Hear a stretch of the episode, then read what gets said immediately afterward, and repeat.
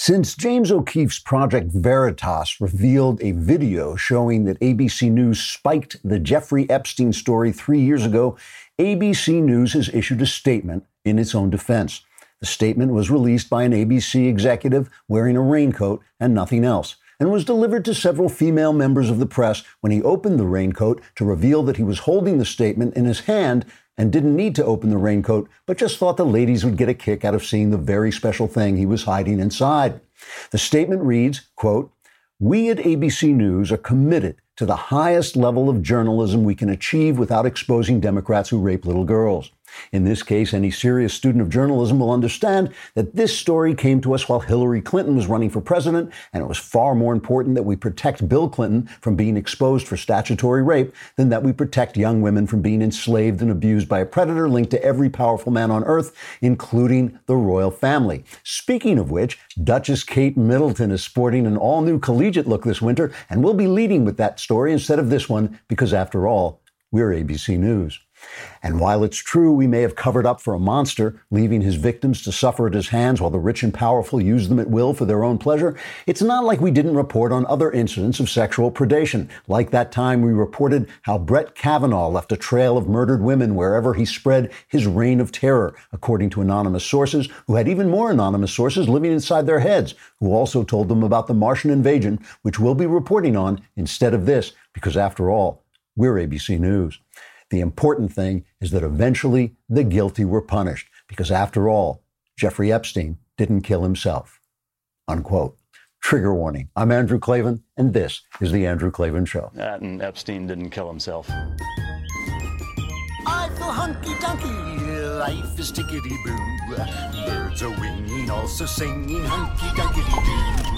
Ship shaped ipsy topsy, the world is zippity zing. It's a wonderful day, hurrah, hooray! It makes me want to sing.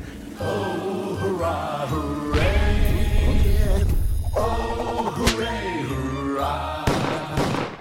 All right, still in Boston, leaving uh, today, and I'll be back in the studio tomorrow. Something kind of remarkable happened to me at Boston College yesterday. Something actually kind of disgraceful, uh, disgraceful to Boston College at least. Uh, but it was almost kind of a parable written by God. So I'll tell you about that in a minute. But first, uh, I want to tell you about the thoughts that came out of that was the major one being is that it's time for us to understand that we have to protect our women and children from the left. We have to protect our women because the left's sexual values have left them open to predation on a mass scale. Whether the predatory man is on the left, like Harvey Weinstein, Matt Lauer, Charlie Rose, Al Gore, Lockhart Steele, Kevin Spacey, Hamilton Fish, or Michael Oreskes, or on the right, like Roger Ailes. The values that are being acted on are left wing values that purport to liberate us and make us equal, but in fact turn women into playthings of the powerful, unprotected by any public awareness of what femininity really is. Because the left denies the worth of femininity, that's when they're not denying the very existence of women themselves so that men in skirts can beat them at every sport and complain about their periods like lunatics. We need to protect our children too, because the left has demonstrated it is willing to castrate them, expose them to sexual immorality and abnormality, mentally brutalize them by teaching them fear for their environmental and political future, distort history in order to deprive them of their educational and patriotic heritage, all in the left's ceaseless attempt to force reality to live up to its twisted ideals. We have to protect our women and children with grassroots activism and with laws, but mostly we need to mobilize the culture on their behalf. Our academies are lost to a distorted and wicked left wing creed. They turn our children into radical idiots who are zombie servants of the left instead of self adults. We can't fix those schools. We have to build new ones on the order of Hillsdale College, free, independent academies dedicated to the good, the true, and the beautiful, and the arts and journalism. We can't take back the powerful leftist corporations that control them. We have to build our own. And it can't all be up to the artists and journalists. Conservative business people need to build us venues where we can profit and thrive. And while I'm all for individual choice, I think more women need to reconsider the individual choice of homemaking and child rearing because any idiot can be a CEO, but only one person can be your wife and mother. And it's men with wives and at home mothers who learn to respect and cherish the opposite sex. I don't pretend to have all the answers, no one does, but these clowns who have owned our culture for 50 years have bloated up good. And it's no use complaining about it. They meant to do it, they did it on purpose. We have to replace them and build a culture of our own. And I'll tell you about what happened to me at Boston College, but first, let me talk about Ring. You know, I'm really looking forward to upgrading my Ring. They've got a new uh, doorbell that uh, that is even better than the last, and it was really a good feeling to have one of these Ring doorbells, which mean if anyone comes to your door, you can talk to them at any time from anywhere you are right on your phone. Ring's mission is to make neighborhoods safer. You might already know about these video doorbells, but they also have um, the uh, the spotlight that comes on. What is what are they called? Motion activated floodlight cam. So if so, anybody steps on your property, it lights up. Of course, people aren't supposed to be there. They don't want to be seen. Ring helps you stay connected to your home anywhere in the world. A package delivery, surprise visitor, you can talk to them wherever you are. And as a listener, you have a special offer on a Ring starter kit available right now with a video, video doorbell and a motion activated floodlight cam. The starter kit has everything you need to start building a ring of security around your home. And for a limited time only now through November 8th, you can get a free solar sign with select devices. Just go to ring.com slash Klavan. That's ring.com slash Klavan. From now on, when anyone comes to your door, you'll be able to ask him, how do you spell Klavan? and there are no That's and that, and if he says that, at least you got to give him uh, credit for carrying a tune. All right, we have the mailbag. Will be coming up later on in the program. But first, let me tell you about this uh, this Boston College thing. It was it was amazing. Boston College, first of all, gave these kids. You know, these conservative kids are already under the gun. They're already having a problem, and they gave them the runaround. Boston College just they were always nice. They were always being nice. It was kind of like Nurse Ratched and uh, One Flew Over the Cuckoo's Nest, always talking to them in soft voices. Well, meanwhile, they delayed and they delayed and they delayed. They wouldn't sign the contract. They wouldn't make it happen. So the kids didn't have enough time to actually advertise and promote my coming there. Uh, so they made it as difficult as they could. They were so petty. They wouldn't even give us a, a microphone. They wouldn't let um, they wouldn't let them invite like everybody else does this. They're not supposed to invite people from off campus, but they wouldn't even let most people do invite people from off campus and they made it explicit that they couldn't invite people from off campus. They just uh, they wouldn't let them record. They wouldn't let them stream live all of which other people do on the boston college campus but they they specifically wouldn't let them the conservatives the republicans do it then, when the contract came, there was a clause in the contract saying I couldn't criticize Boston University, which is just gutless. If you aren't going to stand up for free speech, if you're against free speech, if you're against people saying what they have to say and having new ideas and ideas that you don't like, if that's how small minded you are, own up to it. Be a man. Stand up and say, yeah, we don't like free speech. We only want you to hear our ideas because if you hear other ideas, you might disagree with us and then we'll be exposed as the frauds we are. So, you know, stand up and at least say what you are. So, before I get there, then the newspaper, I think it's called the uh, Heights, uh, runs this story Boston College Republicans to host speaker with history of Islamophobic comments. And it was a genuinely cleverly crafted story, uh, to, crafted to be incendiary. It made it sound like everywhere I went, everyone was horrified uh, by my Islamophobic uh, ideas. All of the quotes, I believe, no, that's not true. Many, most of the quotes were from satire. So the things that I really satire when I talk about uh, Islam is what I really satire is the left giving Islam a privileged position of not being able to be criticized, right? Because you've heard me, you know I love the Catholic faith. I'm not a Catholic person, but you know I have a great respect and, uh, and knowledge about the Catholic faith. But you know I've also wondered aloud whether maybe some of their sexual attitudes uh, contributed to the scandal in the Catholic Church. I've also exact, done the same thing, wondering aloud, talking about the ideas that I worry in Islam may have contributed to the fact that Islam has been a part of every major conflict since 1978, except the Mexican drug war, which we'll be talking about later on. So, you know, I've asked all these questions. I've made jokes about Islam because I make jokes about all these things, and anything that is irrational or evil to me seems to me absurd and funny. And so they, they tag me as Islamophobic, which is also I mean, just it's a it's a cowardly word. It is essentially uh, delegitimizing any attempt to discuss the fact that Islam is at war with everybody on earth, with Buddhists, with Jews, with other uh, Muslims, and it doesn't. It has nothing to do with whether there are nice Muslims or whether Islam can reform. Of course, there are. Uh, Muslim people are no worse than any other people. It's just you have to question these ideas, and if you can't question ideas, why build a college in the first place? If you're not going to talk about good ideas versus bad ideas, so I go to give my speech, and this is why I say it was almost a parable. It was almost like it was a written thing. My speech was about how the left uses narrative because I'm a writer. I've made my living as a fiction writer for 30 years, and there aren't very many people who can say that, right? I mean, there are more Major League Baseball players than people who have made their living writing fiction. So I feel I have a certain expertise on how stories work and how people use stories. And my whole speech was about how narrative is used to A, make you, uh, make you let your emotions carry you away. So you stop paying attention to facts, and B, that makes you uh, angry at the people across the aisle from you. It means it means that you're so emotional you can't debate anything, and uh, and then you get stupid because you can't listen to other people. And while I'm making this speech, a virtual riot starts outside. Over a hundred people were outside. Now I was, and I want to say thank you to the God King Jeremy Boring. He sprung for two uh, um, security guys who were absolutely great, Ben and Francis. They were absolutely terrific. But the Boston College police showed up too. About three of them were there when I arrived, and they were excellent as well. I mean, they were just terrific and really on point. And when this thing started, I mean, they were pounding on the walls. They were screaming. I could see these twisted, angry faces of these essentially children uh, yelling and they were chanting all these hateful things, you know, that I was a hateful person and all this stuff, banging on the walls. I think at one point they climbed upstairs and they were pounding on the ceiling.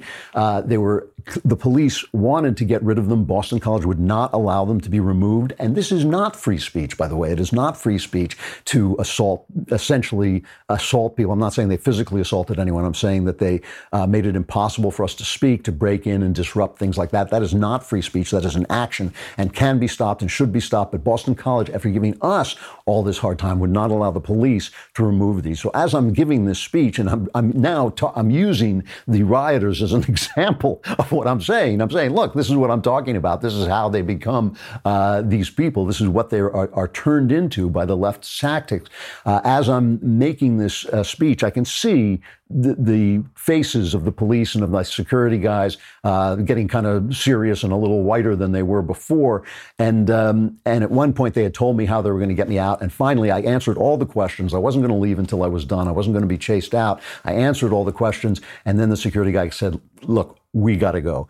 And at this point, I didn't know this, but when I walked outside, there were a lot of police and they surrounded me. I felt like Reagan after he was shot. They ran me uh, to the car. Uh, look, I, I, didn't come anywhere near the rioters, but there's no question if I had, they were so worked up uh, that something bad could have happened. So the police were acting completely responsibly, doing completely the right thing. I got a police escort off the campus, and this is shameful. This is a shameful thing to do to children. It is a shameful thing to do to children to teach them that everything they disagree with is hate. There's no such thing as Islamophobic. Uh, there's no such thing as Islamophobia. There's a lot of violence in the Islamic community. Some of it has been directed catastrophically at Americans America. Some of it has been directed catastrophically at the West. There is nothing wrong with discussing the ideas uh, that may lead to that and discussing why this is such a problem in the Islamic world. I hold no brief, no hostility against any Islamic person. But look, these are people who, who scream and yell at you. Uh, if you say a man is not a woman, if you say, you know,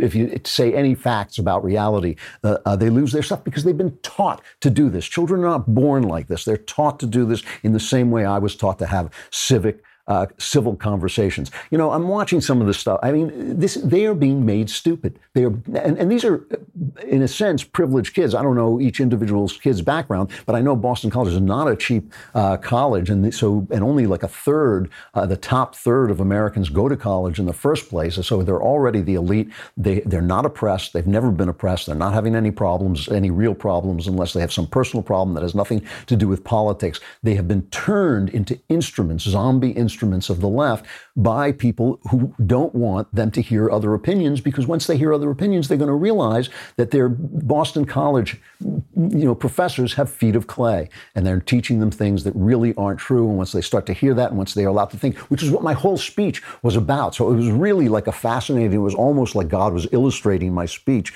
uh, while it was taking place. You know, I just want to show you a, a, a, clip because this is the kind of thing I'm talking about. This is from England, but still, England is only a little bit further ahead of us uh, with with this stuff. This is a, this is a YouTube, an Instagram star, Freddie Bentley, who announced that it's not good for people to learn about World War II. And this became a story because November 11th is coming out. They remember we celebrate Veterans Day, but they have a Memorial Day for the dead, especially of World War I, and they all wear poppies. You'll see them wearing red flowers uh, on their shirts. It's actually a rather lovely remembrance because World War I was such a disaster for Europe. Uh, and anyway, this is him explaining why he shouldn't be taught about World War II, something that his, he should be so proud about in his country.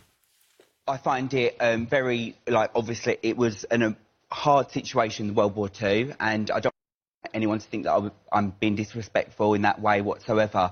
However, I will stand by the point that I don't think it's as educational in the way that we, you know, there's so many problems going on in the world at the moment, like Brexit, that's not taught in schools, and um, climate change, which is a situation that I feel like we should be aware of. And, you know, when I left school, I felt like it hit me like a ton of bricks because I didn't know anything in general life. I felt like I was going out to the world. I've completed my GCSEs. I felt like I knew that what I was doing in life. Then all of a sudden, it hit me because I didn't know how to save for a mortgage. So I feel like Right. instead of, um, you know, focusing so much on our history and holding on to this past, mm. that we can let it go a little bit. I'm not saying get rid of it totally, but let go of it a little bit and replace it with a subject that is going to be beneficial to us That feels in more the relevant. future. Yeah, more relevant.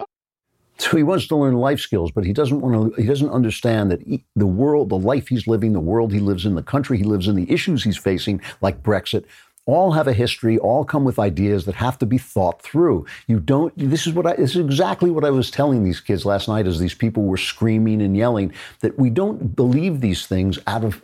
They didn't drop on us like the gentle rain from heaven. Our freedom didn't drop us on us like the gentle rain from heaven. It was built. It was built one idea at a time, one life at a time, one dead son at a time. All of those things had to be fought for and created, and that's how we got here. And if you're not thinking in line with those traditions and with those ideas, you're actually going to go off the rail. You're not making any sense at all. That's the kind of kid that is produced by an educational system that isn't doing its job. You know, yeah, learn life skills. It takes one month to learn the kind of life skills he's talking about, about how to pay a mortgage or whatever you have to do. That, that's a class that you can do in a single semester. But to learn your traditions and the ideas that made you who you are made your country what it is, that's an urgent skill because if you don't know that, when they start talking about Brexit, you don't know anything, okay? And if you, you want to see people who don't know anything, College Fix did this wonderful. You remember uh, uh, about a week ago, I guess it was, Bernie Sanders uh, had a big rally. Uh, Ilhan Omar endorsed him and said she wanted to support him because he was against uh, Western imperialism. That's that's what they're talking about. It, You know, the great Western imperialism, where we go and conquer countries. I just can't remember any of the names of them, but I'm sure there's some. Uh, you know, I don't know what she's talking about, but that's what they say. So College Fix, which is a great site, went out and interviewed the kids and said, "Okay, so you want to vote for Bernie Sanders? What have the Democrats done recently?" And here's the interview. Over the last three years, what's one thing the Democrats have accomplished? Um, I guess they've taken back the House, but I mean, they're not that good at using their authority or their power. Um, I felt they haven't really done much over three years. But that might have been because Trump has been in office, but over the three years there hasn't been much done. I felt at least. Hmm. Um, I would say Bernie Sanders igniting this passion in people. Um, As far as like a tangible accomplishment, like a piece of legislation or a bill, uh, what are you most proud of? um,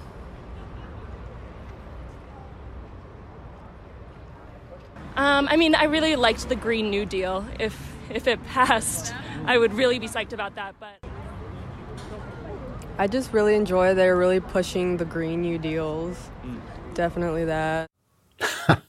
so, so I have to pause for a minute because Bernie Sanders ignited so much passion in me uh, that I, I just have to calm down a little. But uh, you know what does ignite passion in me? RockAuto.com. Rock Auto. I like just saying Rock Auto. And you know, there's just no reason when you need a, a part for your car, there's no reason to go to the car parts store, have the person behind the desk who doesn't know any more than you go through the computer when you can go to rockauto.com and get everything you need at a great price. RockAuto.com is a family business serving auto Auto Parts customers online for 20 years. You go to rockauto.com to shop for auto and body parts from hundreds of manufacturers. They have everything you need from brake parts, tail lamps, motor oil, even new carpet. Doesn't matter whether it's an old car or a new car, car you drive every day. The rockauto.com catalog is unique. It's remarkably easy to navigate, and you can quickly see all the parts available to you uh, for your vehicle and choose the brands, specifications, and prices you prefer. Amazing selection, reliably low prices, all the parts your car will ever need at rockauto.com. Go to rockauto.com right now and see all the parts available for your car and truck. And write Klavan in their How Did You Hear About Us uh, box so they know that we sent you and how smart we are for sending you there. And of course, you'll need to know the one thing you will need to know is how to spell Klavan. So you might. I, I thought maybe I was going to get through that, but I guess, but I guess, I guess not. You know, uh, so leftist stupidity is what we're talking about, and leftist stupidity can be deadly. It can be a deadly problem. Obviously, it's deadly. Obviously, it's incredibly destructive here is, uh, you know, the Mexicans have a new president. In Mexico, they have a new president, and he's a leftist, Andre Manuel Lopez Obrador, right?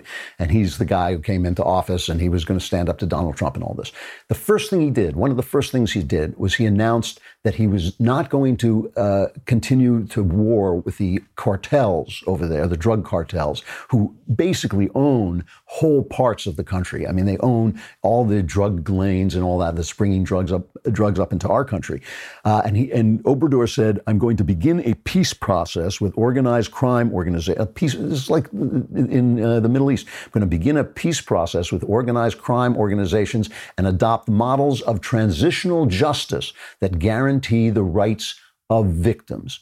That's what, that's what he said. What does that sound like to you? It's like a white flag. He's surrendering. If you surrender to the cartels, you're going to be collaborating with the cartels. So what happened yesterday? Nine Americans were murdered uh, in in Mexico, about 100 miles, uh, less than 100 miles from the U.S. border. Uh, they were uh, this, this, this kind of compound of conservative um, Mormons that was there, and they were moving from one compound to another to plan a wedding, and it was women and children. It was all, you know, because this is what happens, you know, if you're not dealing with reality, who's going to get hurt? It's going to be the women and children. If you distort reality, I'm telling you, I know it's bad for men. I know feminism has been a terrible thing for men. I know this whole uh, thing, this whole bigoted thing against whiteness, we got to stop whiteness. I know that's been bad for people, but who is ultimately going to get hurt? It's always going to be the women. It's always going to be the children. It's going to be the women who get, uh, who get basically written out of everything because only the women who can act like men will survive. It's going to be the children who are aborted, who are killed, and in this case,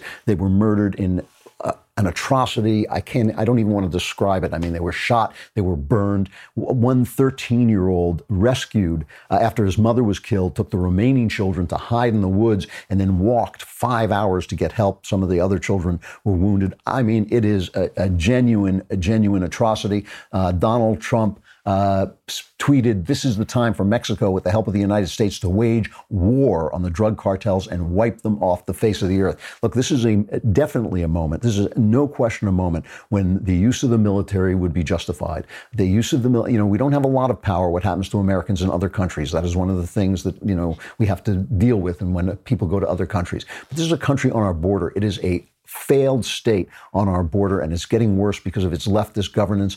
And and by the way, you know, it's it's almost it's almost as if we want to th- we might want to think about I, this is a new idea. I know nobody's ever thought of this before, but we might want to think about building a wall on our border so, you know, Mexicans can't just flow in because some of them, obviously, there's a lot of lovely Mexican people, but some of these people are maybe not the best people to be letting into the country. Uh, you know, I mean, it is part of the leftist stupidity that when Donald Trump says this, he's accused of racism. They say, well, he just doesn't like brown people. You know, as if, as if. I mean, he gets a lot of votes from brown people, and it's as if we have no brown people here in America. We do. So, what is what is the the problem? Well, the problem is it's a failed state, and a lot of drugs coming up. And by the way, we should think about our drug use as well. When you sit and smoke marijuana, or take cocaine, or whatever it is, uh, or opiates, remember that's not a victimless crime. That is paying these people who are essentially, you know, running large parts of Mexico and now murdering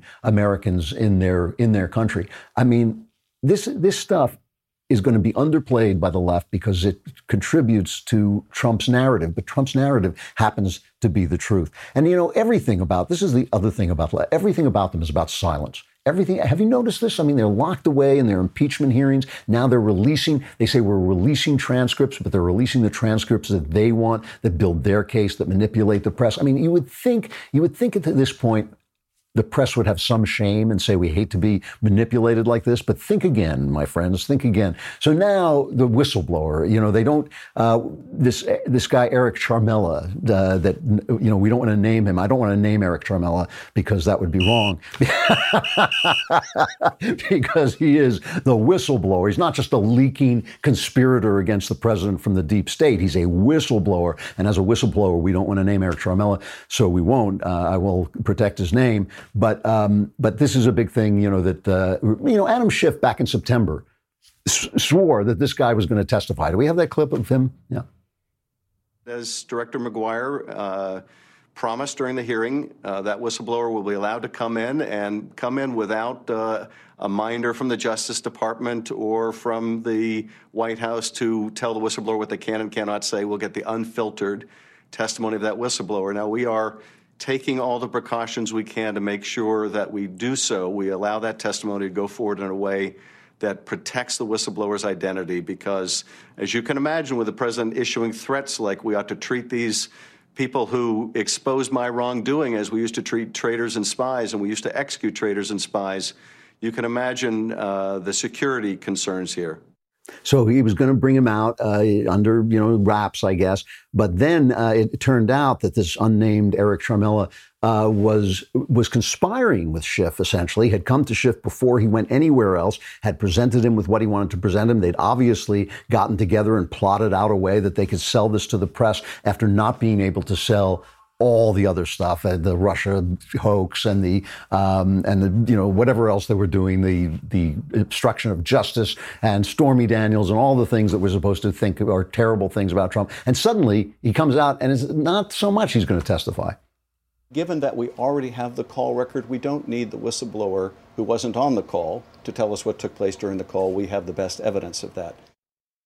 So now Trump wants his name. Trump is agitating to have Eric Ciaramella's unknown name uh, released.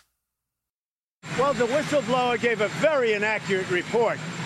And as you know, certain of the media uh, released information about a man that they said was the whistleblower. I don't know if that's true or not. But what they said is he's an Obama person. Uh, it was involved with Brennan, Susan Rice, which means Obama. Uh, he, but he was like a big, a big uh, anti-Trump person, hated Trump, uh, and they, they said terrible things. Now I don't know if it's true or not, but that was reported by some of the media, so you'll have to find out. I don't know why the media is not on it because the whistleblower gave a very inaccurate report about my phone call. My phone call was perfecto. It was totally appropriate. But he gave a report, he or she, but according to the newspapers, it's a he. They think they know, they know who it is. You know who it is. You just don't want to report it. CNN knows who it is, but you don't want to report it. and you know, you'd be doing the public a service if you did. So, so he they, he says they don't want to report it. Rand Paul has been joining him in this. He says the whistleblower should be outed. And listen to this reporter chasing him down the hall, basically accusing him of being the bad guy. The whistleblower laws, though, re- they protect a whistleblower. You know it's illegal to out a whistleblower. Actually, you see, you got that wrong, too. No, I mean, we don't. Well, you should work on the facts. Here's the thing is, the whistleblower statute protects the whistleblower from having his name revealed by the inspector general. Even the New York Times admits that no one else is under any legal obligation. The other point, and you need to be very careful if you really are interested in the news, is that the whistleblower actually is a material witness completely separate from being the whistleblower because he worked for Joe Biden. He worked for Joe Biden at the same time Hunter Biden was receiving $50,000 a month. So the investigation into the corruption of Hunter Biden involves this uh, whistleblower because he was there at the time. Did he bring up the conflict of interest? Was there discussion of this? What was his involvement with the relationship between Joe Biden and the prosecutor? I mean,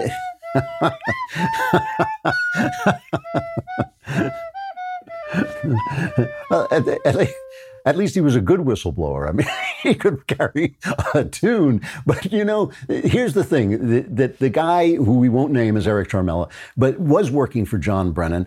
Personally, I suspect that you know what he did was he went to Adam Schiff and say, "Oh, I've got something great. This is going to be great. This is great." And Adam Schiff uh, stepped in it and didn't realize until he was knee deep in the big muddy that this is garbage because it obviously is garbage, and I think it's already blowing up in their face, and I think it will blow up in their face. Dan Bongino is uh, speculating, and it is speculation, that um, this unnamed guy, uh, Ciaramella, is the Charlie in the texts from Peter Strzok, remember the FBI agents, Peter Strzok and Linda Page, uh, that they were saying that they had a guy in the White House and he was helping them out. So he may actually be the sort, one of the sources of the Russia hoax. So this may actually be part of this deep state plot that's been going on since before the election, uh, it, which would be an amazing thing. So of course we should know. But the fact that the press is completely incurious is just another part of the silence which, which the left makes people stupid, the stupidity that makes them hate the opposition, the hatred of the opposition that makes them carried away on their pa- passions, those passions that I saw last night as they came and rioted outside my speech. This is a terrible thing to do, especially to children, especially to children. Women and children are always the ones who get hurt. We really need to start building a culture of our own. We, ha- we can't sit around all the time and complain about their movies, their universities, uh, their news, uh, their news agencies. We have to start building our own. We've got to. And business people on the right have got to start thinking about this because you can't just complain about Twitter, uh, you know, being one-sided. You got to build your own Twitter. All right, we got the mailbag coming up. Come on over to dailywire.com. Oh, I'm so happy! I'm so happy! This is the best day of my life! I suppose. What, what, what, happened? I liked Lindsay. What happened to sweet Lindsay with the mailbag? there she is. That's what. That's that's what I want to hear. That's coming up. But come to dailywire.com and subscribe. We got so much great stuff, including this new app, which you really have to see to believe. It's just for subscribers. We've got a new all access level where you can talk to us at times and uh, ask us anything. And of course, you get another kingdom early, which will save you from one day of the Klavanless weekend before you're, of course, utterly destroyed anyway. Uh, come over.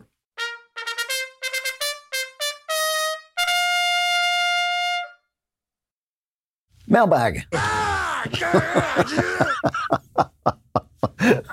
it's getting just violent back there in the in the audio booth. But all right, from from Keith. Um, what does dying to self mean? This is a Christian concept, dying to self. I'm trying to figure this out. It seems all roads point to never doing anything fun ever again until you physically die. It seems like this to me. I want to play a racing video game after a long day's work. That's not focused on God. It's an idol because you look forward to it. Jesus will cast you to hell because he never knew you. You can't live both lives for self and God. I don't want to be a monk and I'm scared I can't enjoy anything anymore. I quit violent games and stopped listening to most music I used to listen to because they started to bother me. Shooting people violently in games and metal music stopped appealing to me a while ago since I've started this journey, but now even painting a model car or playing a race car game seems utter sin to me. Please help me understand this and thank you for all you do. Well, you're welcome.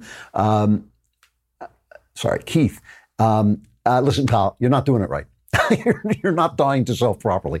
Uh, you're, you're actually not dying to self at all. What you're trying to do is be a good boy. You're trying to be a good guy so God won't be angry at you and so God will like you.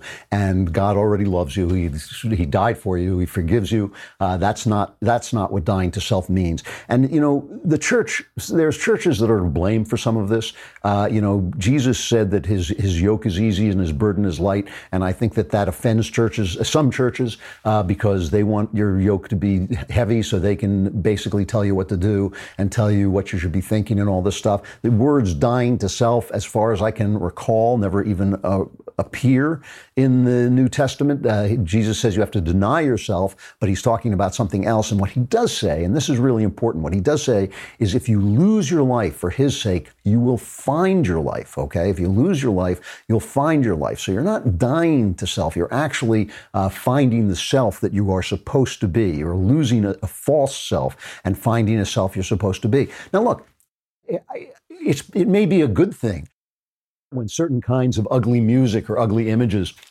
uh, stop being appealing to you. There are kinds of uh, of horror movies that I don't watch anymore that I just find too ugly. I'm sure that's God working inside me. I don't miss them because I just you know the minute I look at them, I think no, this is not. I I don't restrict myself. I don't tell myself I can't watch them. I just don't like them anymore because there's something about them that seems ugly and dirty to me, uh, especially especially if they're keyed off uh, the torture of women and make you feel attract, you know, show you the women's bodies or whatever first, and then destroy them. It's just something I, I just can't look at, and I don't want to look at. But I don't sit around and say, "Oh, I can't look at that. I'm not going to do it." I just don't want to anymore, and that's a good thing. That is something, a change being worked on you by the Spirit. That's a great thing. But the dying to self is really about getting rid of the idolatry uh, that the self creates. Okay, everything in life people who don't have God think that life has no meaning, but life has nothing but meaning. Life is all is all meaning. but what we do is we take the symbol of the meaning and we use it as the thing itself, and that is called idolatry. So, for instance, I was talking the other day about how money is a symbol of value. It's a symbol of how much we want something. It's a symbol of how much uh, you know we're willing to pay for something. It is a symbol of all these things, and yet we come to love the money itself. Stop thinking about the value that it represents. If we think about the value, the money may come. We may actually have the value. If you seek the kingdom of God, you may get all the other good things as well. But but you will not lose your life. Uh, you will not lose uh, the worth of your life by attaching yourself to money, which is essentially worthless, except for what it means. Sex is the same way. We, sex is a way of communicating love, of creating uh, children. Uh, if you're using it, if you just start to worship the sex itself, it'll be really fun for a while. Uh, just like money, all these things are fun for a while, but one day you wake up and you're nothing and you're nobody and you've kind of become a small, twisted person. So what you're dying to is you're dying to the body's idolatry. The body is a natural idolatry, uh, idolater. The flesh is a natural idolater, and you're dying to that, and you're letting the the Jesus of you be, live inside you. That St. Paul says it's not me who lives, it's Christ who lives within me. And you become that person. It's not, the, the thing is, it's not something you have to force yourself to do unless there are, I guess there are things you have to give up. You know, you, if you're alcoholic, if you're a drug addict, if you're uh, any of the various kinds of addictions and all that, you have to break those addictions. But God will help you do that. But it's just you start to find that as you give yourself more to God and as you pray more into God's uh, presence and try to build that relationship, you find yourself changing. The other thing is, is a lot of the things you take for you are actually other voices. The voices of your parents, the voices of your friends, the voices of society. Those are all voices speaking inside you. And slowly, as you, you deepen in your relationship to Christ, those voices go away and they're replaced by the voice of God. And that's what, uh, you, that is dying to self. People don't want to do it. They don't want to le- let go of that self. They built that self for a reason. They built that self to protect themselves and they don't want to let go and they're afraid. And when you open your hand and let it go, it's a very beautiful thing. So what you're doing when you say, I can't, you know, you enjoy painting uh, model cars, making model cars. I enjoy playing violent video games. They don't bother me. They don't have the same effect on me that uh, horror, uh, that the kind of horror porn I was talking about before has on me. You know, it's, it's do what you enjoy. If there's harmless things that you enjoy, please, please do them. I mean, otherwise you'll wind up uh, breaking basically and doing harmful things that you will also enjoy and that will destroy you. So I'm, I'm kind of teasing you when I say you're not dying to self right, but that's the thing. You're trying to be a good guy uh, as opposed to actually letting God work inside you and tell you the things that you should get rid of and replace those voices in your head with His voice. Uh, okay, long answer, so I, will have to move on quickly. Uh, Brian, I am a big fan of your daily commentary and analysis on politics and culture. Recently, I started to listening to and watching Another Kingdom season two on the Daily Wire. I'm a few episodes in and I'm hooked. Specifically, there was a horrifying creature made out of dead women in the cave of eunuch zombies. My question is, where do you get the inspiration to create creatures and characters such as that one, as well as others like it that are frightening and grotesque? Keep up the great work with Another Kingdom. I'm looking forward to getting season three. Uh, well, thanks, uh, Brian. You know, the, the, the thing is, writers always make up answers to this, but they don't really know. It's what you start with. You start with the fact that you have ideas. If I didn't have ideas, I wouldn't have said, I'm going to become a writer if I can only find some ideas, right? I had these stories I had to tell. And I don't always know where things come from. A lot of times I can look back on them and they have deep meaning for me. both personal meaning and kind of philosophical meaning. But I don't always know that when I write them. Uh, I always think good fiction comes when you write a little bit ahead of yourself, a little bit ahead of what you know, and follow the images and follow the inspiration. I really do believe in inspiration, which is a breathing into you, that the things that you create come from outside you and they come into you, and then you uh, bring them back through the filter of yourself. So I just don't know why that happens to some people and doesn't happen to other people. If it happened to everybody, nobody would ever do anything but tell stories like me, and where would we be then? Uh, so nobody really knows the answer to that question. From uh, Marie, I watch your show all the time and appreciate your vast wisdom and I'm hoping to receive some. I'm 30 years old. I've been married to my husband for six years and together for a total of 12 years uh, since I was 17. We're going through a tough time. Uh, we don't feel like we're getting what we need. He doesn't get enough affection from me. I'm not physically attracted to him. I was attracted to his intelligence, humor, and confidence, but he's a victim of severe child abuse, struggles daily with suicide and depression, on top of daily pain from a back condition. He's never liked therapists. Uh, but he's he's taking medication with a psychiatrist. It's not working. Uh, he believes in God, but doesn't think humankind is very important. He would prefer to live in more brutal times when murder and killing were more of a regular thing, so he could partake and bad people would get what they deserve. I needed a strong influence on my life when I was younger because I felt completely lost and he was there. As I become older, I feel like my values have grown away from his. This is a long letter, but it's actually worth reading. I want to have kids and he only reluctantly wants to do it. I don't feel fulfilled because I feel stuck in so much negativity and can't do the things that I enjoy because he won't do them. Uh, I'm not sure how to move forward. I know the right thing is to try and rely on marriage and work things through. I find it uh, hard to be honest with him because he says things like "I'm in it, I'm it for him, and he's going to kill himself without me." Uh, on and on. Uh, this goes. Please help. Uh, boy, I'm, I'm going to give you some hard advice here, Marie. I think you, this marriage is over. Uh, and I don't say that lightly, as you know. I'm not a big fan of divorce, but it's even worse when there are children. And I think once you have children, you're going to be stuck in a mistake you made. Uh, God does not want you to be in a loveless marriage. He doesn't want you to be in a marriage that's not a marriage. Uh, and I always say adultery, addiction, uh, and abuse are the three reasons uh, for ending a, mar- a marriage. And I do think this kind of falls under the category um, of a kind of addiction, a sort of uh, disease that this guy has. Uh, you made a mistake. And um, and I think you ought to get you know slip out the back, Jack. Basically, I mean, I think it's a hard thing to say. Uh, he's been he's been a formative guy in your life. You've known him since you were 17. Now you're almost 30, and you've changed. And in the letter, I, I skipped over the line where it says you're you're coming to God, and he doesn't want to do that.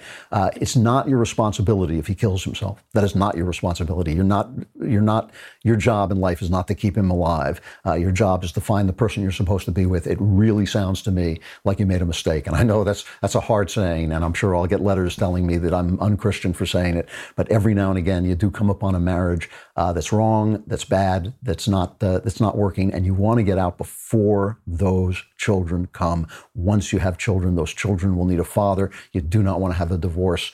Uh, you do not want to get locked into the marriage with children. That that's my, you asked. That's my advice. Uh, from David, you often say that you were afraid President Trump would rule more liberally and more towards a Democrat's standpoint, assuming an alternate timeline in which he would have. Do you think the media would be after him as much as they are now? Not as much, but still, they don't want, they're Democrats. They want Democrats to win. So anything he did, see, a Democrat can get away with an occasional conservative thing, but a Republican, anything he does that's conservative is uh, basically um, racist or all the other words they throw at us that have no meaning anymore. Uh, so they would have been they would have been a little better to him if he had done some liberal things. But I think his whole tone and his whole disregard for political correctness is really the thing that sets him off. They have no power over him. They can't uh, shame him. They can't bully him, and uh, they're so used to doing that with Republicans they don't know what to do, and that's why they're fit to be tied. Um, from Ben, after hearing you recommend your own book, Werewolf Cop, so enthusiastically, I got it and will begin reading it. When I spoke to my wife about it and a couple and a couple of things you have said about your dislike for the title, she wanted me to ask you if you could retitle Werewolf Cop. Cop uh, what would you call it? I would call it Darkfall. Uh, last year, I think it was, uh, we went and pitched it for TV, and uh, the director who w- became interested in it, we couldn't sell it. The director who became interested in it uh, retitled it uh, Darkfall, uh, which is a, a, word I believe in the book itself. And I thought that was a great title, and was thrilled that he had come up with it. So that's what I would title it if I could publish it again. I'm really sorry no one stopped me from doing that because I, I, really do think it's a wonderful book. I think it actually is one of the best popular uh, pieces of fiction for quite some time, and I think that uh, I, I, gave it a bad name. Um, All right, I'll do one more. Um, from Matthew, dear destroyer of falsehoods and wielder of truth, you answered one of my questions before and were 100% correct, of course. Uh, so now I return with another. I'm 25 in my first year of university studying history, uh, but most of the girls here are 18 and 19. They are taking an interest in me, but I feel I would be taking advantage of a girl so much younger than myself, me being 25 and them being 18, 19. Uh, my question is, I'd like to know what the master of the multiverse himself thinks of a 25 year old and a 19 year old seeing each other. Uh, okay, that's a that's a really interesting question. I, I have I have two things to say about it. On paper, I'm fine with it. An 18, 19 year old girl is um, is an adult, and you are not that much older that you can't do it on paper. However, the fact that you are telling me this, that you feel like you're taking advantage, means to me that you're seeing something in these girls that you think would be taking advantage of them uh, to date them. So what I would say is, if you feel that way, don't do it because you're probably right. If you feel that way, if you feel they're not up to speed, if you feel you're taking advantage of them and, and too far ahead of them, you know, find a girl at church, find a girl who's up in the upper classes uh, of the university. An upper class girl is already 21, uh, you know, which is closer uh, to your age. Find girls other places if you feel that you are taking advantage of it. I, what I'm saying is, I wouldn't pass a law against it. I don't think it's, uh, you know, bad on the surface of it, but I think it can be bad. And I think something is telling you in particular cases that it's bad and you should not take advantage of somebody. You should not abuse uh, the power of being older, which is a power uh, on, on a younger person for your own gain. I mean, if you fall in love with somebody and you're willing to commit to them and marry them and all that stuff, then maybe that'll be a different situation. But if you feel you're abusing somebody, you probably are and you shouldn't do it. I got to stop. I'll be flying home and in the studio tomorrow. Looking forward to seeing everybody there, especially so I can stop these guys from playing all that stuff that they're playing and making me laugh. I'm Andrew Klavan. This is the Andrew Klavan Show. I will see you tomorrow.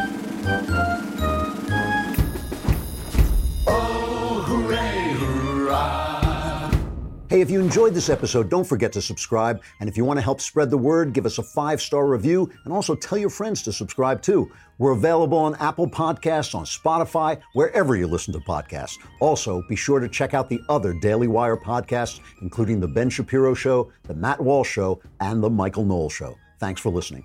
The Andrew Klavan Show is produced by Austin Stevens and directed by Mike Joyner. Executive producer, Jeremy Boring. Senior producer, Jonathan Hay, and our supervising producers are Mathis Glover and Robert Sterling. Assistant Director Pavel Wydowski. Edited by Adam Sajewicz. Audio is mixed by Mike Coromina. Hair and makeup is by Jesua Alvera. Animations are by Cynthia Angulo. And our production assistant is Nick Sheehan. The Andrew Klavan Show is a Daily Wire production.